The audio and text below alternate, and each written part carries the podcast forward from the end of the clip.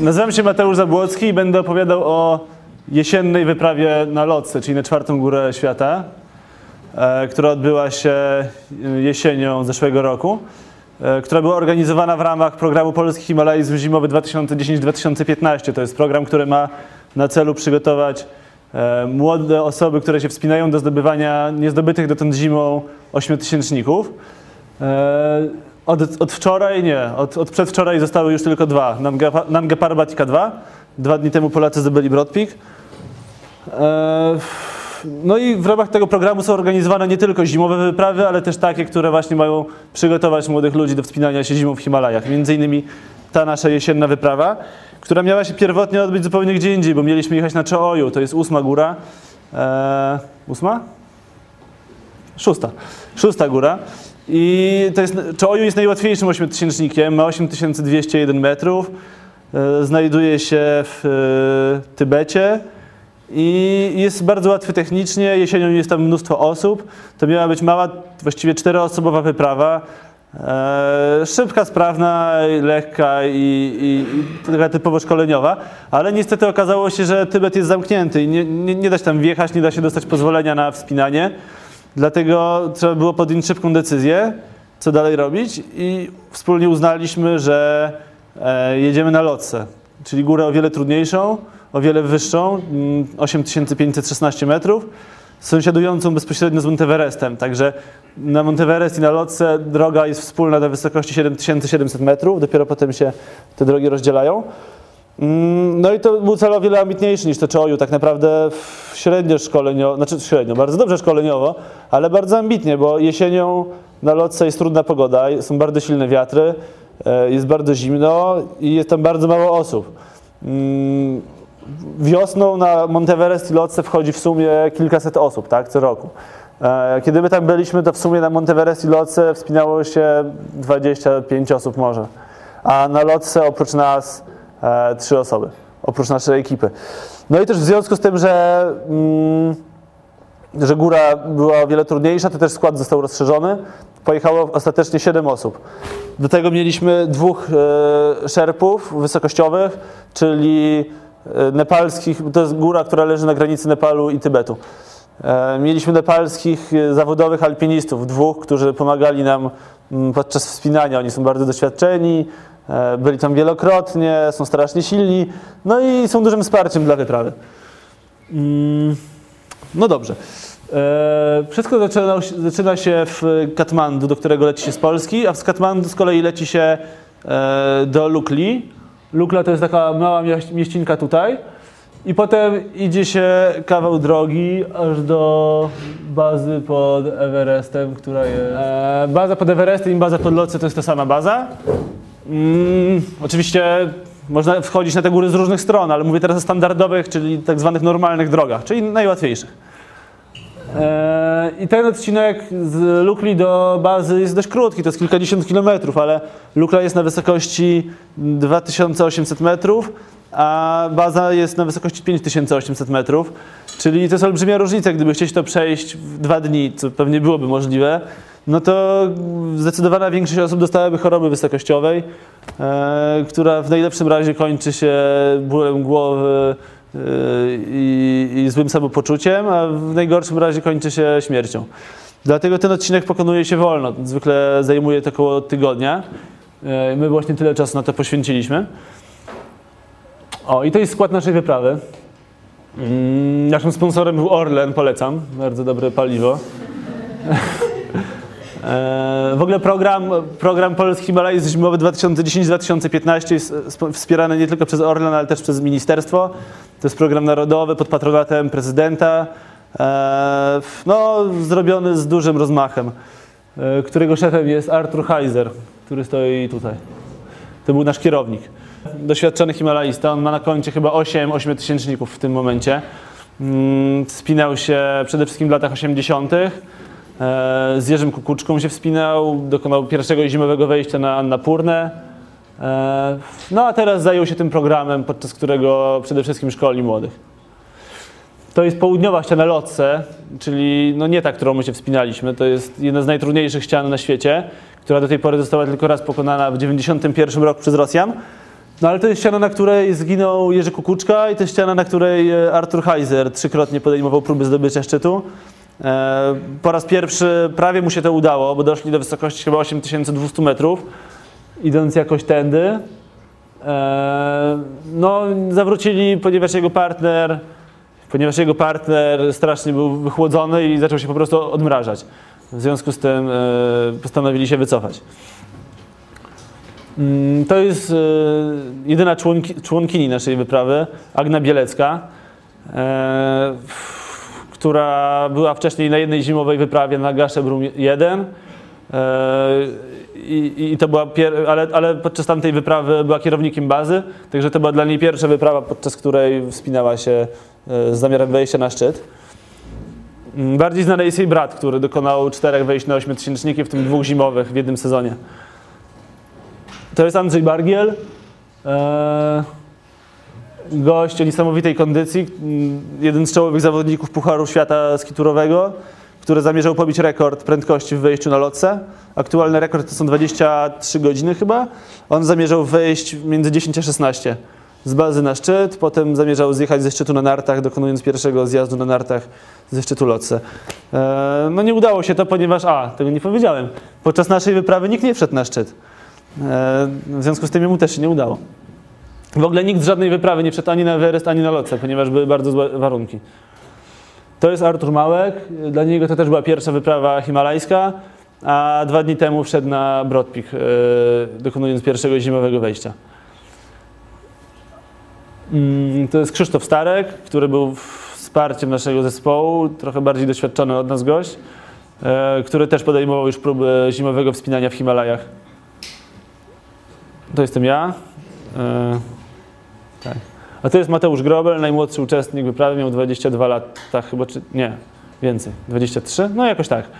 E, stosunkowo mało doświadczony wysokościowo. Na, naj, naj, najwyższa wysokość, na jakiej był wcześniej, to było 5000 z kawałkiem. Najmniej doświadczony wysokościowy byłem ja, bo ja byłem na 4200 wcześniej, czyli w ogóle śmiesznie. E, to jest Temba Sherpa, jeden z naszych wysokościowych e, czy szerpów wysokościowych, który zginął podczas zejścia z ataku szczytowego pod koniec naszej wyprawy. I to jest Tenzing Sherpa, młody gość, który e, był dwukrotnie na Everestie, ma 24 lata chyba. Mm, Drugi z naszych szerpów wysokościowych i on z kolei odmroził palce podczas wyprawy e, i u dłoni i u stóp, e, które, groziło mu amputacją wszystkich palcy. Wiem, że tak się nie skończyło, nie wiem na czym stanęło, w każdym razie ostatecznie były dwa albo trzy palce zagrożone amputacją. No i to jest Katmandu, sprzęt naszej wyprawy. Mnóstwo ton jedzenia, lin, namiotów, znaczy ton, co ja gadam, no parę ton pewnie, ze dwie tony. Eee, butli z tlenem. Wyprawa miała butle z tlenem tylko awaryjnie, ponieważ sportowe wyprawy w Himalaje nie posługują się takim wspomaganiem, jak, jak maska z tlenem, którą ma się na sobie. Wchodzi się beztlenowo, no to jest styl sportowy. Każde, wszystkie wejścia tlenowe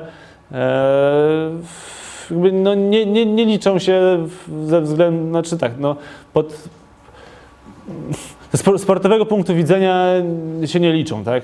To są wejścia turystyczne. No i to jest lotnisko w Namche Baza, w- lotnisko w Katmandu, z którego odlatuje się do Lukli, takimi samolotami jak widzicie, a to jest lotnisko w Lukli, jedno z najniebezpieczniejszych lotnisk na świecie. Pas startowy ma 500 metrów długości, e, zaczyna się e, na skraju przepaści, a kończy się murem. Jest tak, że samoloty nie są w stanie wyhamować, dlatego tutaj jest taka zatoczka. I jeszcze zanim się zatrzymają, wjeżdżają do tej zatoczki i tutaj robią kółko. E, No i co roku jakiś samolot się rozbija na tym lotnisku. No i to jest początek, e, początek trekkingu. Mm, Takie miasteczka mija się po drodze. One się bardzo rozwijają w ostatnich latach. E, To jest naj, w ogóle naj, najpopularniejszy trekking w Himalajach, bo po pierwsze można dojść do, bazy pod Everestem, czyli super. Po drugie jest bardzo łatwy technicznie. E, Jest bardzo ładny. No i w związku z tym wszystkim jest strasznie skomercjalizowany. No to jest największe miasteczko, jakie po drodze się mija. e, Namche Bazar na wysokości jakieś 3600 metrów. No i te budynki, które widzicie, to są przede wszystkim hotele tak naprawdę. No, takimi, tak, te, takich, tak, takie są krajobrazy podczas trekkingu. Im dalej od y, Lukli, tym wsie są, wsie są coraz rzadziej, są coraz mniejsze. Po drodze mija się takie kapliczki e, buddyjskie się mija. I wszędzie, bardzo w wielu miejscach są takie, takie chorągiewki, to, to, właściwie są flagi modlitewne, na nich jest mantra wypisana. Tak samo takie kamienie jak tutaj, one mają mantrę, e, zawsze tę samą. O, to jest pani, która coś właśnie niesie. E, jest straszne, no tak, no oni, oni żyją z tego, że są tragarzami, naszą potworną ilość, naprawdę. Oni potrafią nieść po 60 czy 80 kilo na plecach. Mm, I to robią również kobiety i, i 16-letnie, no dobra, no nie dzieci, no ale tak 16-letnie dziewczyny noszą po 60 kilo na 4 tysiącach. Na 4, nie wiem ile osób z Was było na 4 tysiącach, ale to czuć, tak? Tam normalny człowiek, który tam nie żyje, no ma zadyszkę jak szybko idzie. A oni zachowują się jakby byli na poziomie morza. O, to jest jeden z wielu mostów, które po drodze się mija z e, chorągiewkami. One są montowane w miejscach, w których należy, no jest niebezpiecznie, więc należy w jakimś sensie mieć szczęście, żeby nic się nie stało. To jest szkoła mm, ufundowana przez Sir Edmunda Hilarego, czyli pierwszego zdobywcę Everestu.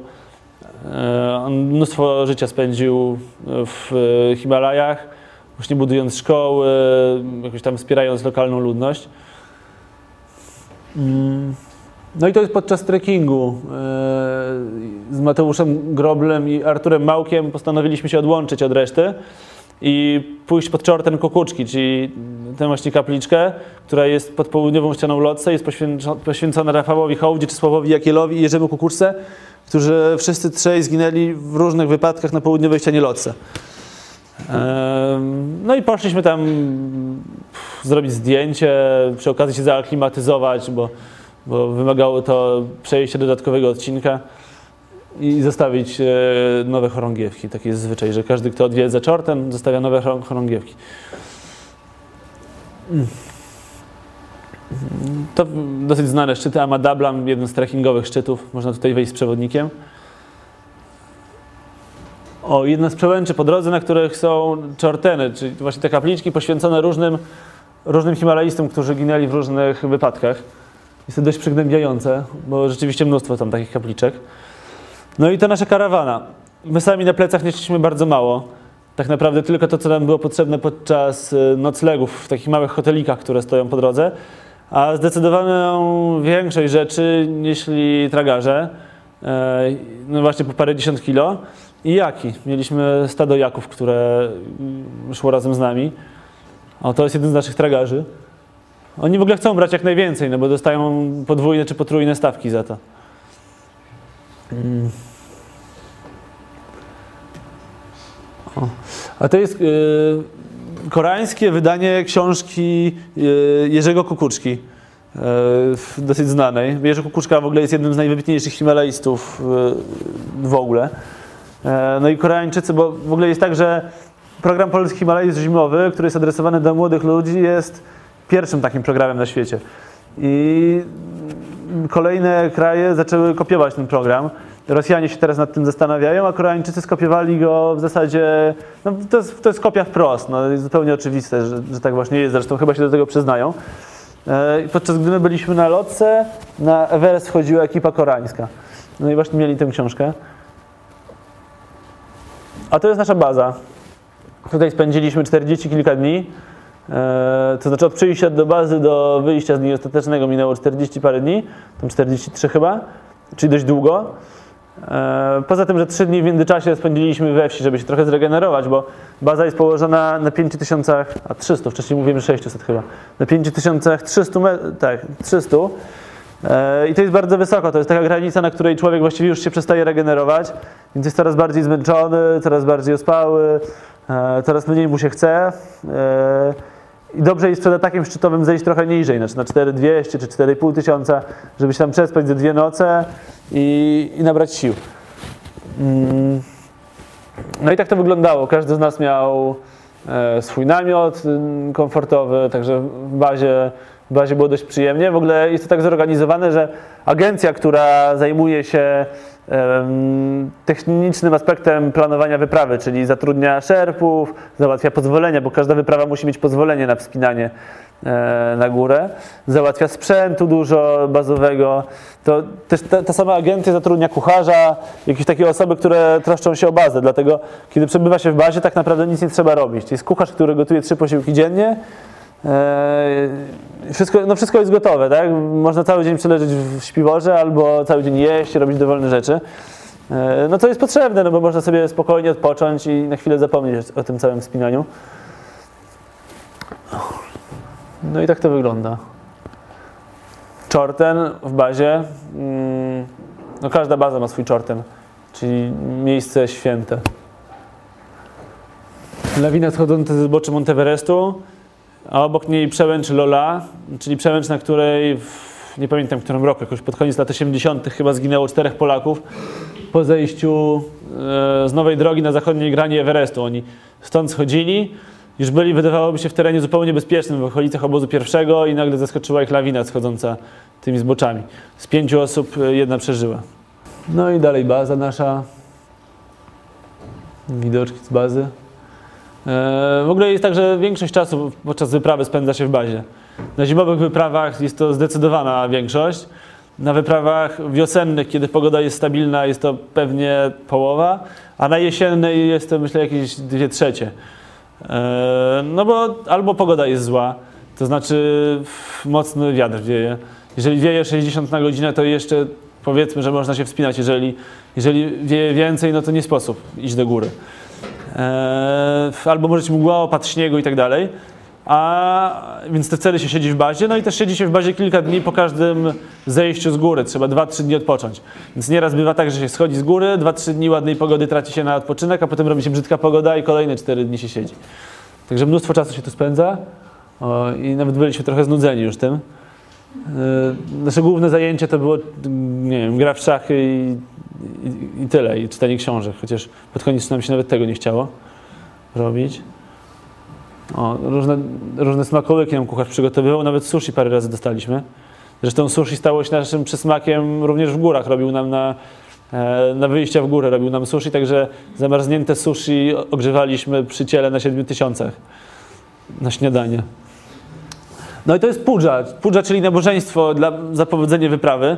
Przed każdą wyprawą jest pudża. My nawet mieliśmy dwie, bo jedną mieliśmy jeszcze podczas trekkingu e, w e, klasztorze, który mijaliśmy, a to jest pudża w bazie.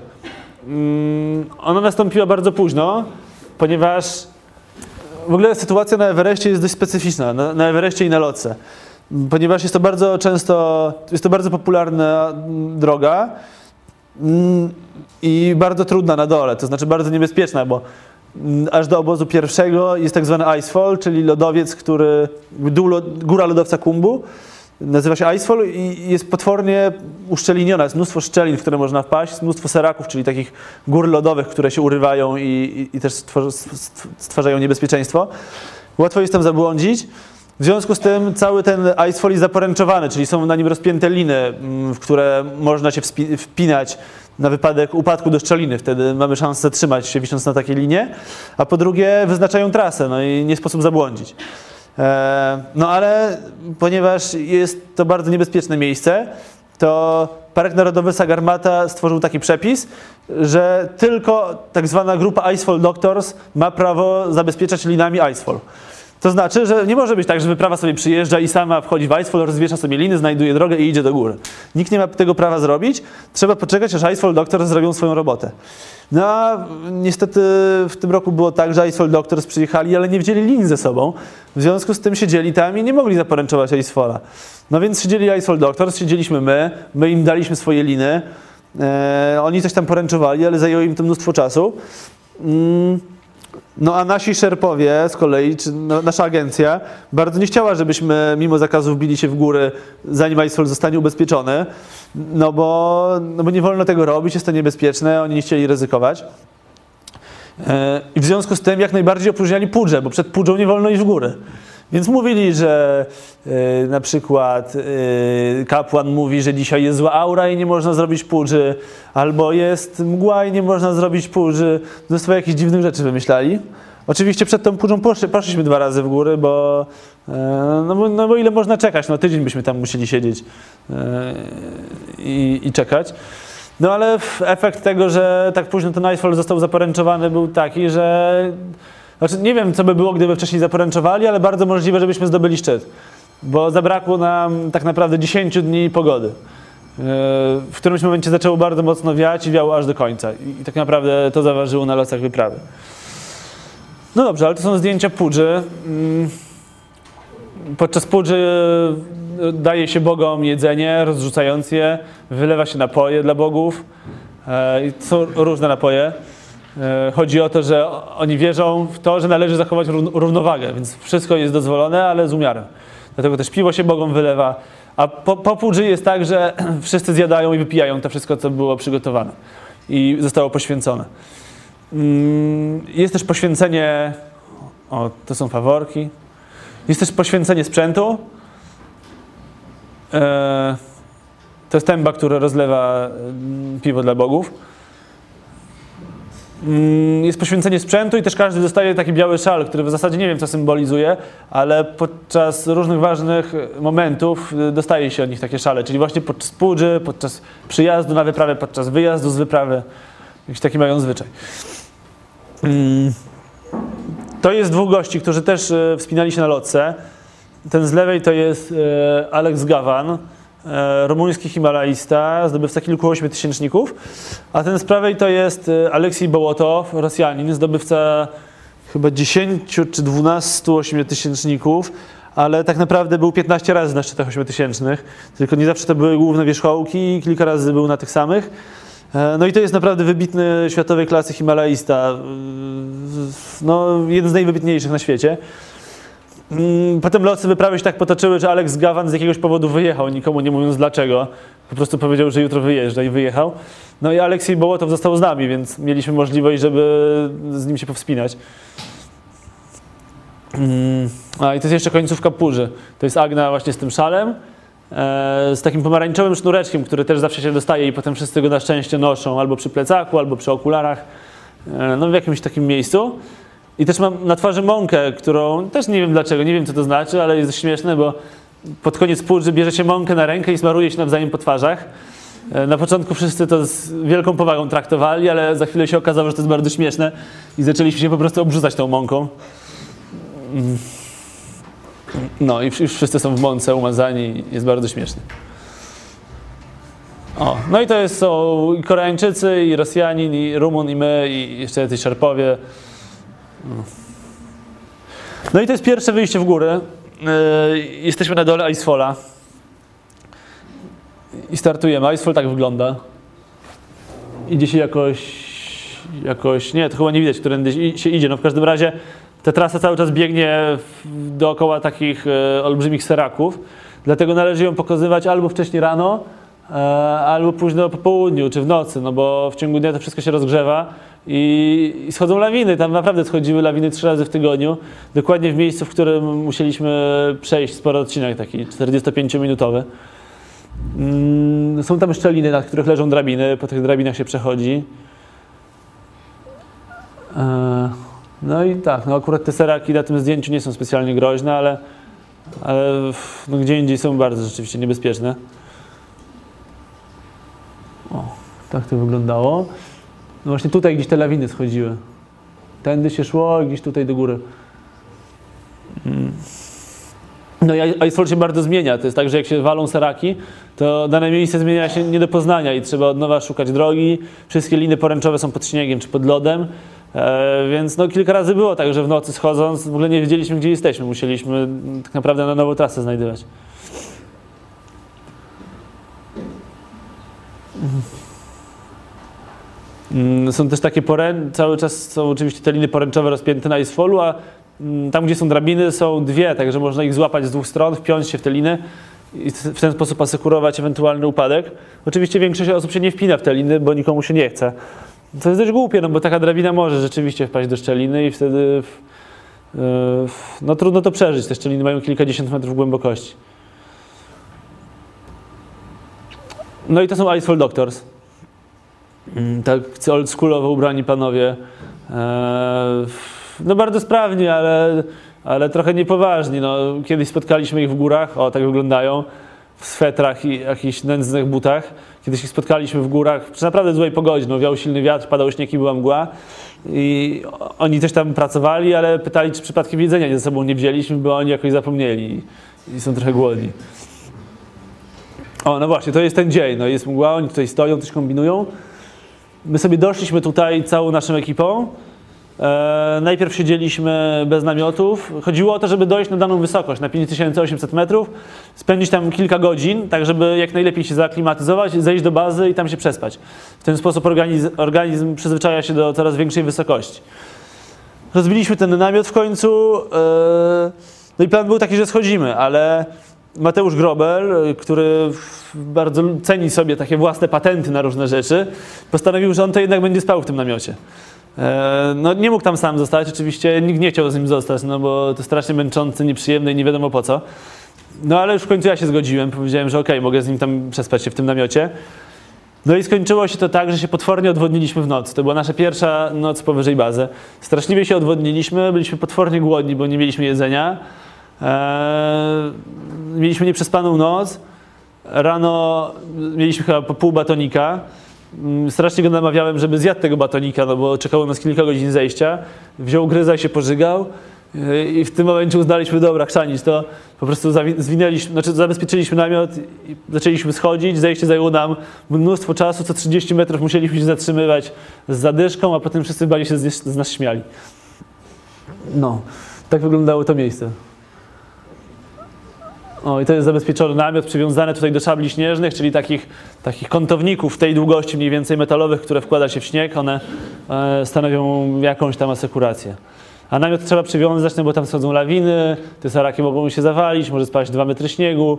E, różne rzeczy się mogą dziwne stać, więc e, przywiązaliśmy go i oznaczyliśmy traserami, czyli takimi bambusowymi ty tyczkami z e, chorągiewkami. No i to jest to nasze straszliwe zejście, długie i nudne. O właśnie, to już, to już na, na skraju bazy weszli nam naprzeciw ze Sprite'em. W ogóle był taki zwyczaj, jak się okazało, że jak schodziliśmy z góry, to kierownik bazy wychodził nam naprzeciw, wynosił piwo, kole, batony, jakieś takie rzeczy. To było bardzo sympatyczne. No i nasza lotce. Eee, widziana z obozu pierwszego na 6000 metrów. E, to jest obóz, z którego się nie korzysta. Można rozbić namiot na wszelki wypadek, ale tak naprawdę chodzi się z bazy do obozu drugiego, bo to zajmuje e, między 6 a 8 godzin. Tak naprawdę. To jest takie niezłe tempo. Także nie ma sensu spać e, w obozie pierwszym. No i to jest droga powyżej jedynki. Dość nudna, łatwa technicznie. No, no, no, no poza tym, że ładne widoki, to niespecjalnie cokolwiek tam ciekawego dzieje. O, a to są zbocza Everestu i te właśnie steraki, które się urywały i tworzyły te, te niebezpieczne miejsca, którymi musieliśmy się przedzierać. O, to jest ślad po lawinie. No i szczelina. Monteverest i Lotse. Droga na Lotse wiedzie Tędy, tutaj jest rozbity obóz drugi na wysokości 6400 metrów. Potem tędy, tędy, tędy, tutaj jest obóz trzeci na wysokości 7000 mniej więcej. Potem tędy, tędy, tędy, tutaj przez żółte skały, tu do góry. I droga na Monteverest idzie w lewo, na przemęcz południową, a droga na lotce idzie jeszcze 100 metrów do góry, tu się rozbija obóz czwarty na wysokości 7800 metrów i stąd atak szczytowy na szczyt 8500. E, atak szczytowy wygląda zwykle tak, że wychodzi się z obozu czwartego w środku nocy albo nad ranem, idzie się na szczyt i z tego szczytu jak najniżej trzeba zejść tego dnia. Czyli albo do obozu trzeciego, albo najlepiej do obozu drugiego, jeżeli ktoś ma siłę. Można zostać w obozie czwartym, ale na wysokości 7800 metrów bardzo źle się odpoczywa. E, więc lepiej tam nie zostawać, jeżeli nie ma takiej potrzeby.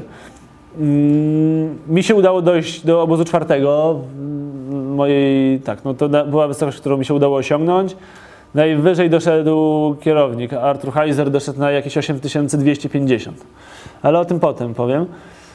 Eee... No najpierw trzeba, w ogóle założenie było takie, że nasi tragarze wysokościowi noszą więcej. Oni naprawdę są w stanie po 30 kg na tej wysokości nosić. My mieliśmy tak po 10-12 kg nosić, ale pierwsze wyjście skończyło się tak, że każdy z nas miał po 20 czy 20 parę kilo, bo po prostu trzeba było dużo rzeczy wynieść.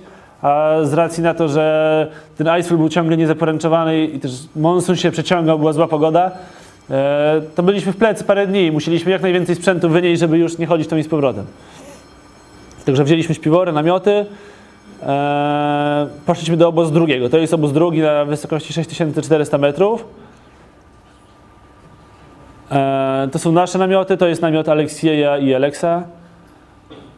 Jeszcze widzicie, zwróćcie uwagę, że tutaj Artur jeszcze siedzi bez rękawiczek i jest mu całkiem ciepło, a potem zobaczcie, jak byliśmy ubrani w tym samym miejscu trzy tygodnie potem. Mm, doszliśmy tutaj, spędziliśmy noc, tak to wyglądało. W namiotach było wtedy jeszcze nie tak bardzo zimno. No to, był, yy, to była jakaś taka połowa września pewnie, czy druga połowa września. Yy, więc temperatura w nocy spadała do, nie wiem, minus 10, minus 15 stopni. Naprawdę nie było tak bardzo zimno. W słońcu wręcz było bardzo ciepło na tej wysokości. No potem się trochę pozmieniało. Potem było tak, że temperatura w obozie trzecim na 7000 w nocy w namiocie, myślę, wynosiła minus 10 stopni a na dworze z minus 20, może minus 20 parę. To są śmiecie w okolicach obozu drugiego. Mm, no, tam bardzo dużo wypraw działa i niestety nie wszyscy sobie sprzątają. No i spędziliśmy tę noc w obozie drugim. Strasznie byliśmy zmęczeni i trochę nie chciało mi się wierzyć, że następnego dnia pójdziemy do obozu trzeciego. Tym bardziej, że musieliśmy drogę zaporęczować. To znaczy, że nie było tam lin poręczowych, musieliśmy je nieść ze sobą i kilkaset metrów lin po prostu rozciągnąć po zboczach, tak żeby już tam zostały na stałe. E, co pozwalało nam potem po pierwsze łatwiej wchodzić, no bo można się tej liny łapać, po drugie łatwiej schodzić, bo można po niej zjeżdżać, po trzecie nie da się zgubić. E, no ale to jest trudne i, i, i, bardzo pracochłonne i męczące, tym bardziej, że nikogo tam przed nami nie było, więc był kopny śnieg, trzeba było torować. No ale Arthur Heiser rano zarządził, że idziemy do trójki, no to poszliśmy. E, wydawało mi się, że ja szedłem ostatni z Andrzejem Bargielem, bo trochę zaspaliśmy. I wydawało nam się, że nie ma opcji, żebyśmy doszli do tej trójki tego dnia, no ale jakoś doszliśmy rzeczywiście. O, to jest y, poręczowanie. E, no i to jest widok z obozu trzeciego na szczyt Everestu. To jest miejsce, gdzie starał obóz trzeci. Mm, taka niewielka platforma, na której mieliśmy od dwóch do trzech namiotów. Oprócz nas e, Aleksji z Aleksem mieli swój namiot. Koreańczycy tuż obok sobie rozbili dwa namioty czy trzy. Mm, to akurat schodzimy już z obozu trzeciego. Doszliśmy do tego obozu, zostawiliśmy tam depozyt, jakieś liny, chyba namiotów nawet nie mieliśmy. Jakąś linę zostawiliśmy, jakieś drobne rzeczy i zeszliśmy. Chodziło o to, żeby po prostu pobyć na tej wysokości. To jest obóz trzeci.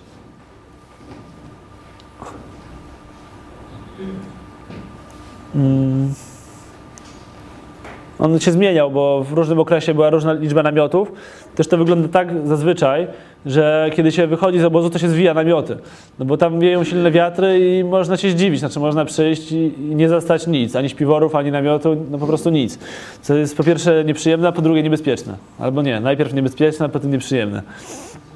W związku z tym zazwyczaj składa się te namioty, ewentualnie jeden zostawiając e, na wszelki wypadek, no bo ktoś może wracać w na tyle słabym stanie, że nie będzie w stanie już rozbić namiotu. E, no ale większość namiotów się składa, po prostu przykrywa się jakimiś ciężkimi rzeczami, przywiązuje się do szabli śnieżnych. A to jest widok na obóz trzeci, widziany z obozu do czwórki.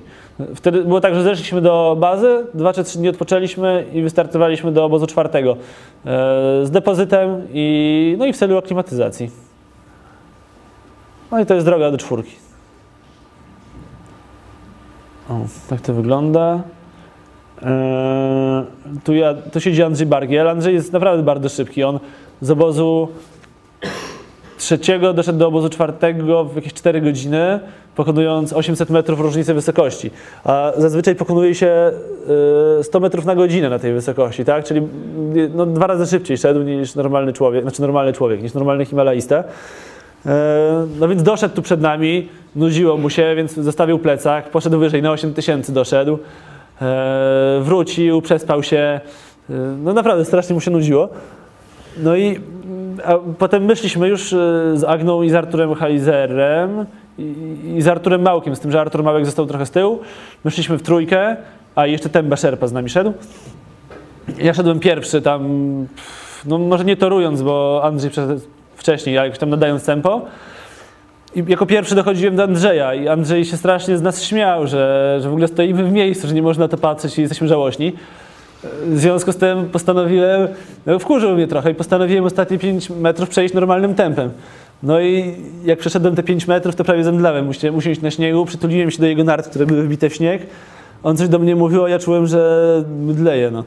Na szczęście nie zemdlałem, ale, ale był to taki wysiłek. No rzeczywiście, rzeczywiście na tej wysokości tempo poruszania się jest żałosne. No to jest tak, że się robi 10, może 12 bardzo, bardzo wolnych kroków, takich naprawdę nienaturalnie wolnych, po czym trzeba się zatrzymać i odpocząć minutę, no bo naprawdę dostaje się zadyszki, już nie można zrobić kroku.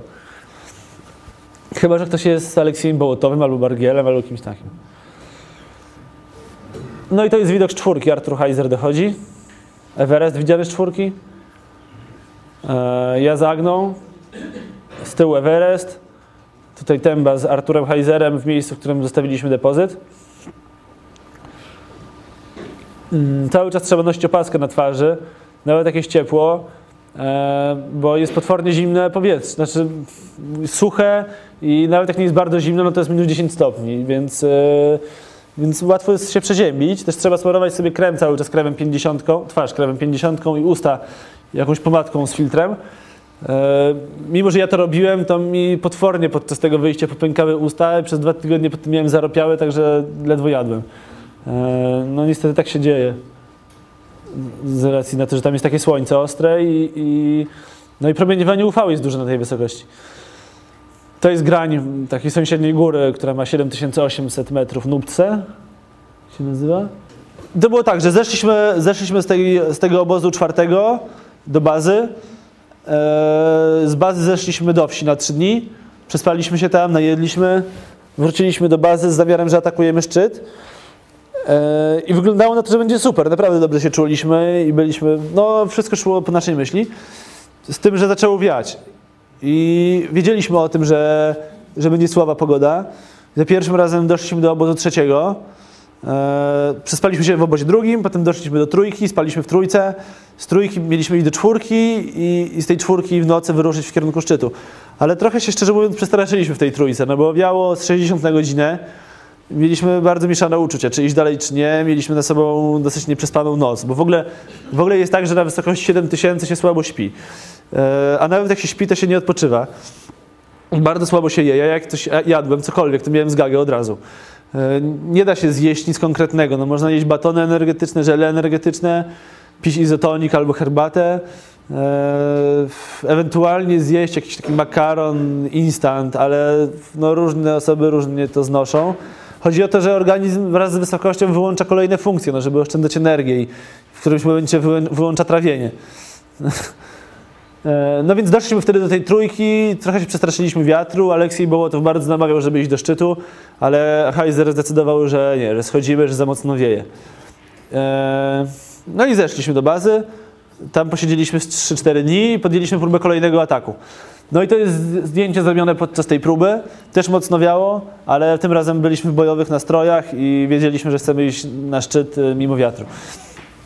No więc już mam na sobie kombinezon puchowy, jest, jest rzeczywiście zimno. Mi- to był w ogóle ciężki dzień, bo mieliśmy, ja spałem wtedy w namiocie z Krzyśkiem Starkiem. Mieliśmy najgorszy namiot, taki bardzo cieniutki, jednopowłokowy, mm, który no, no niespecjalnie chroni od zimna, jest bardzo ciasny, źle się w nim gotuje. Eee, no jest, jest nieprzyjemnie, tym bardziej, że gotowanie to jest większość e, czas, główne zajęcie podczas wspinania to gotowanie. To jest tak, że wychodzi się z obozu w środku nocy, czy bez przesady, nad ranem, no o 4-5 rano, dochodzi się do kolejnego około 12 czy 1 i trzeba zacząć gotować, bo każdy musi wypić dziennie około 5 litrów płynów. E, A 70 litra gotuje się 45 minut. Więc łatwo sobie policzyć, ile czasu musi zająć ugotowanie 5 litrów, tym bardziej, że mieliśmy jeden garnek na dwie osoby. Mm, No trzeba topić lód i, i tak dalej. Jest to strasznie czasochłonne, a na tej wysokości naprawdę nic się nie chce. No, mobilizacja do zasznurowania buta zajmuje czasem 20 minut. Yy, więc mieliśmy ze sobą naprawdę ciężką noc z tym gotowaniem, z tym, że wiał silny wiatr, nie dało się w ogóle spać. No i wyszliśmy z, dość późno, bardzo późno, o 10, kiedy trochę wiatr osłabł. Wyszliśmy z trójki, a ja z Krzyśkiem wyszliśmy jako dwaj ostatni, bo jeszcze mieliśmy namiot do zwinięcia. Drugi namiot zostawał, a my zwijaliśmy, więc wyszliśmy jako ostatnia para, ale tuż za innymi. E, No i szliśmy do góry, niosąc e, też trochę sprzętu, jakieś piwory, karimaty. E, No i atak szczytowy wyglądał tak, że... Czy to jeszcze nie był atak, szliśmy na razie do czwórki. Bardzo mocno wiało i w którymś momencie, widząc, że ja i Krzysiek Starek idziemy jako dwóch ostatnich, takie powiedzmy 15, met- 15 minut marszu za innymi, 15 minut marszu, czyli 35 metrów. E, Heiser do nas zadzwonił przez e, krótkofalówkę i powiedział: Chłopaki, zastanówcie się, czy chcecie iść. Będą bardzo trudne warunki, jesteście jako ostatni. E, No i jest późno, dojdziecie po ciemku. No ale to było na wysokości 7,5 tysiąca, do, do, do czwórki mieliśmy 3 godziny. Mm, Czuliśmy się dobrze, więc powiedzieliśmy Heiserowi, że jest git i, i, i ciśniemy dalej. No ale potem okazało się na wysokości 7600 czy 7700, że Tenzing, który miał przygotować dwie platformy pod namioty, przygotował tylko jedną. I, I w ogóle to był taki dzień, że wszystko szło dziwnie. Znaczy, wszyscy się strasznie jakoś wolno ruszali, e, wszyscy się bardziej męczyli niż zazwyczaj. Niby wszystko grało, ale, ale widać było, że już, już, już jesteśmy zmęczeni. No, w związku z tym, że była jedna platforma i była godzina do zmroku, to Heiser do nas znowu zadzwonił i powiedział, że no, na jednej platformie wszyscy się nie zmieszczą. Ponieważ wy jesteście na końcu, no to wy się nie zmieścicie. W związku z tym musicie sobie wykopać platformę i rozbić namiot. To wam zajmie jakieś 3 godziny. W, za godzinę będzie zmrok, tak? 3 godziny kopanie platformy, za półtorej godziny będziecie w czwórce, czyli macie 4,5 godziny pracy przed sobą. Wieje silny wiatr, jest minus 20 stopni, za chwilę zrobi się ciemno. Krótko mówiąc, będziecie mieli niezły problem i się odmrozicie. W związku z tym proponuję, żebyście schodzili. Bardzo nierozsądnie jest iść do góry. Mniej więcej taki był komunikat, czyli nic nam nie nakazywał, ale no wyraźnie mówił, że dobrze by było, gdybyśmy jednak zawrócili. No Starek od razu powiedział, że w takim razie on wraca i nie ma zamiaru się odmrażać.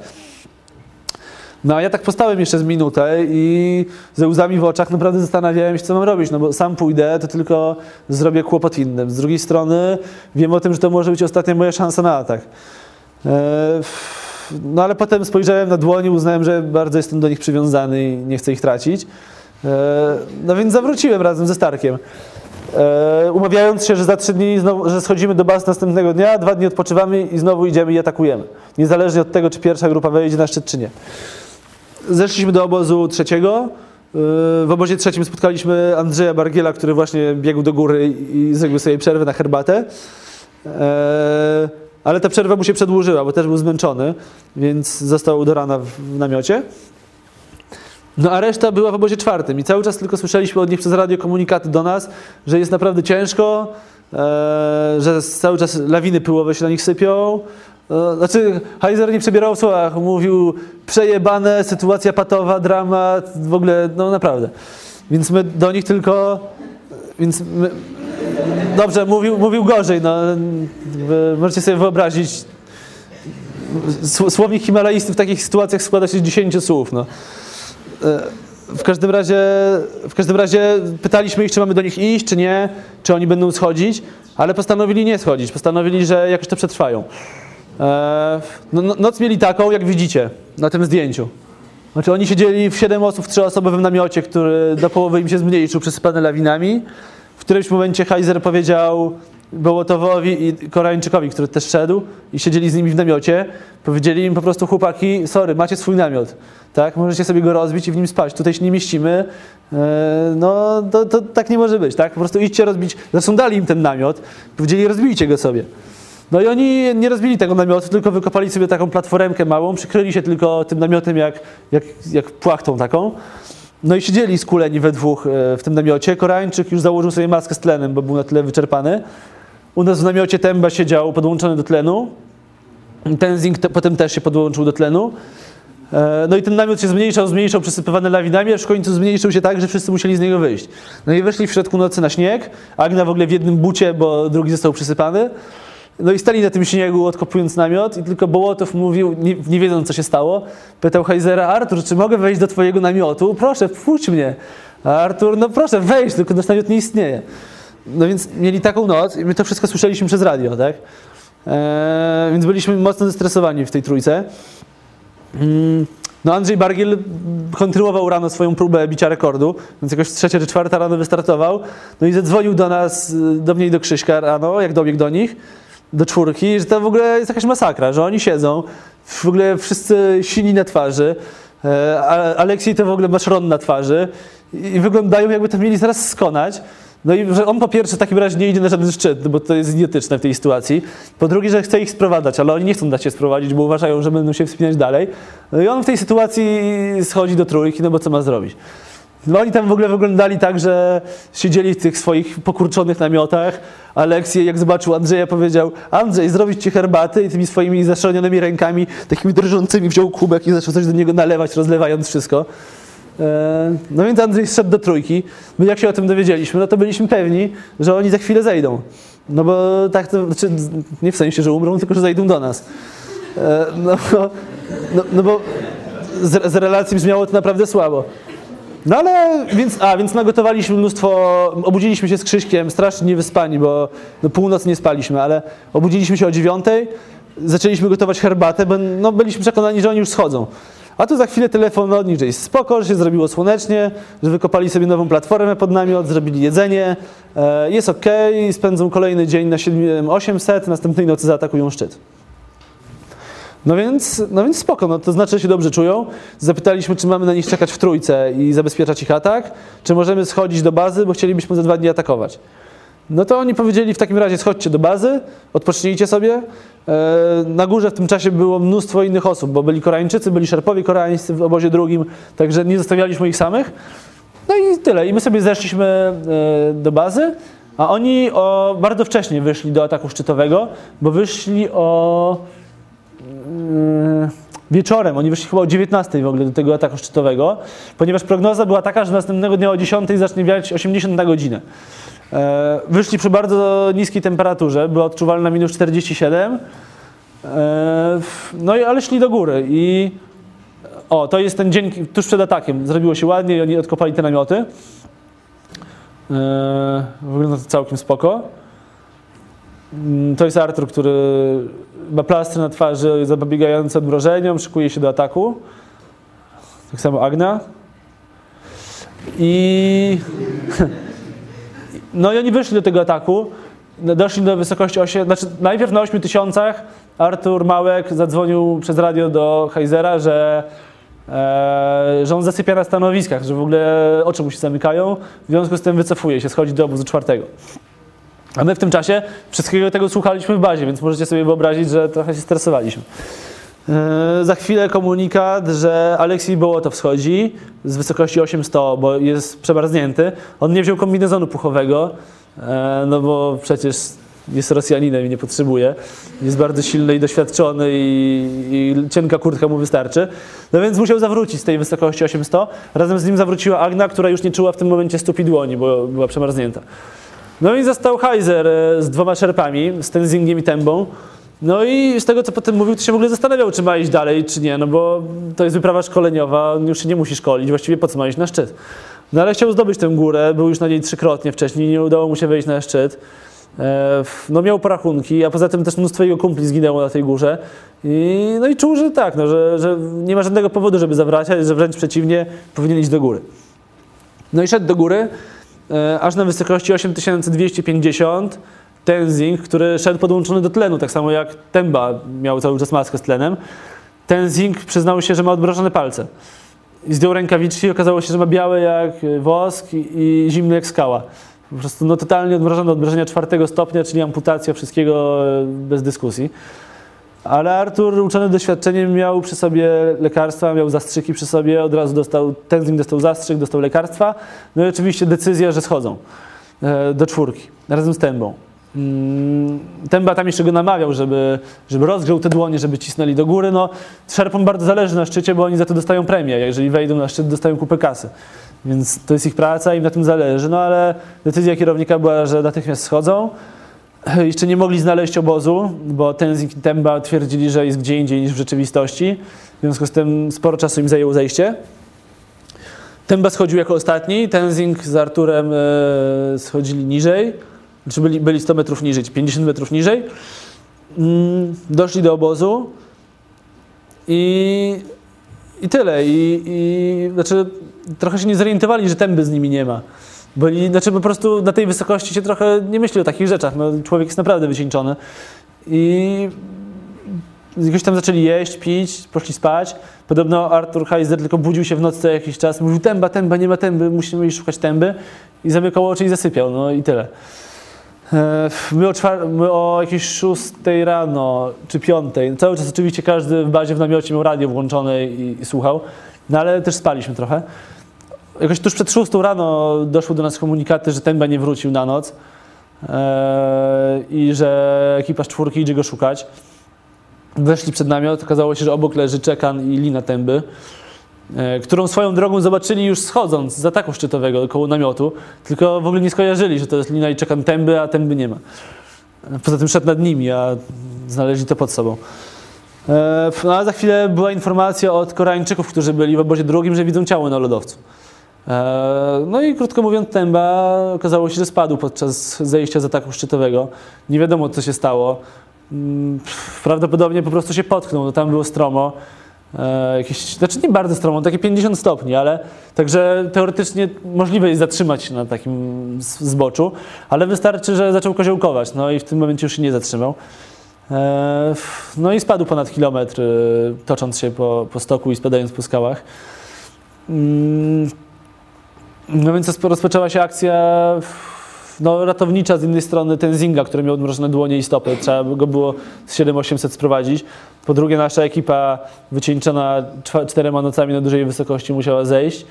Z drugiej strony ktoś musiał pójść po ciało tęby. Ono leżało na lodowcu, było dostępne. No, trzeba je było przetransportować jakoś na dół.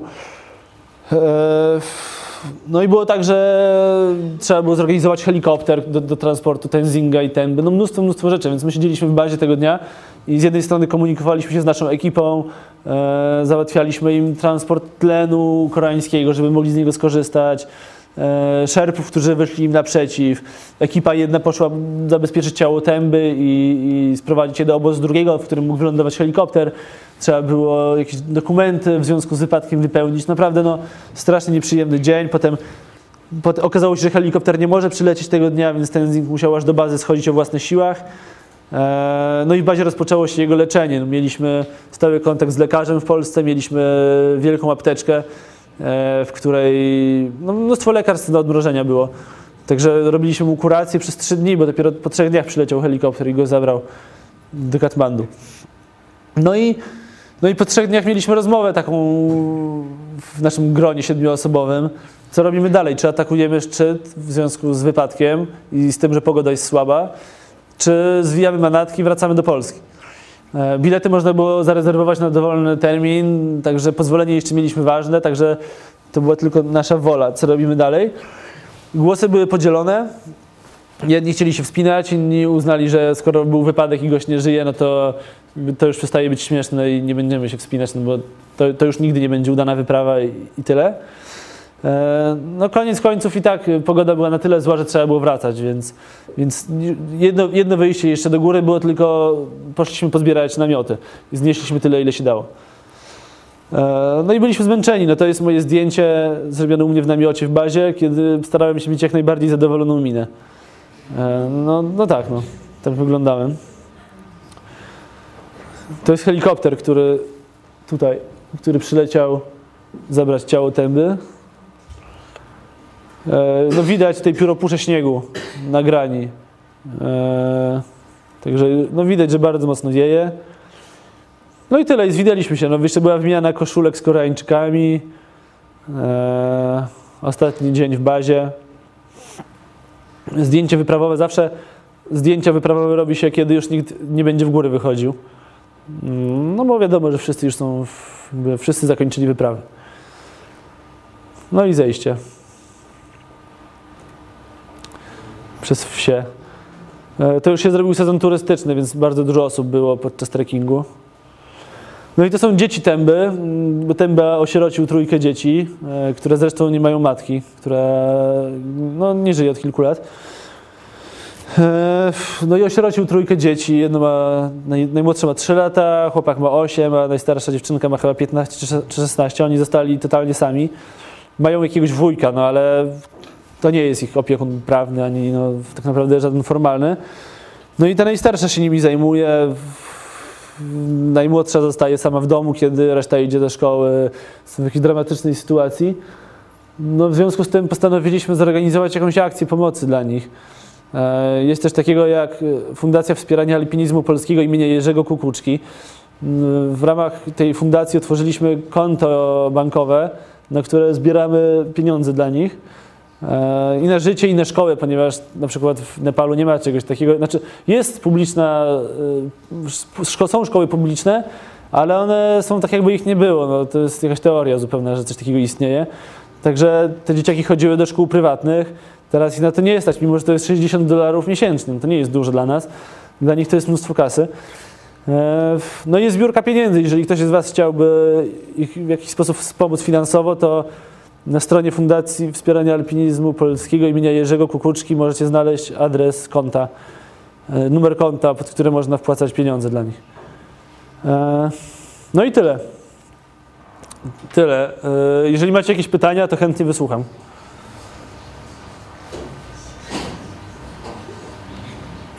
Co robiliście na przykład ze śmieciami, które tam wnosiliście? Śmiecie znosiliśmy do bazy zawsze.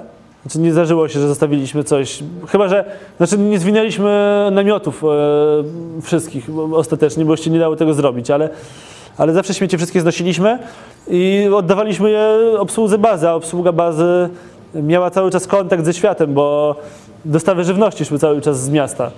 Bo nie przywozili nam jakieś owoce, mięso, takie rzeczy. E, więc te śmiecie, z tego co wiem, znaczy nie pytałem o to, ale rozumiem, że były po prostu ładowane na jaki i te jaki to znosiły do najbliższej wsi, która jest bardzo blisko, bo jest godzinę drogi od bazy. W ogóle w bazie jest zasięg komórkowy, w związku z tym, że jest e, wieś niedaleko. Nawet w obozie drugim czasem SMS-y przychodziły.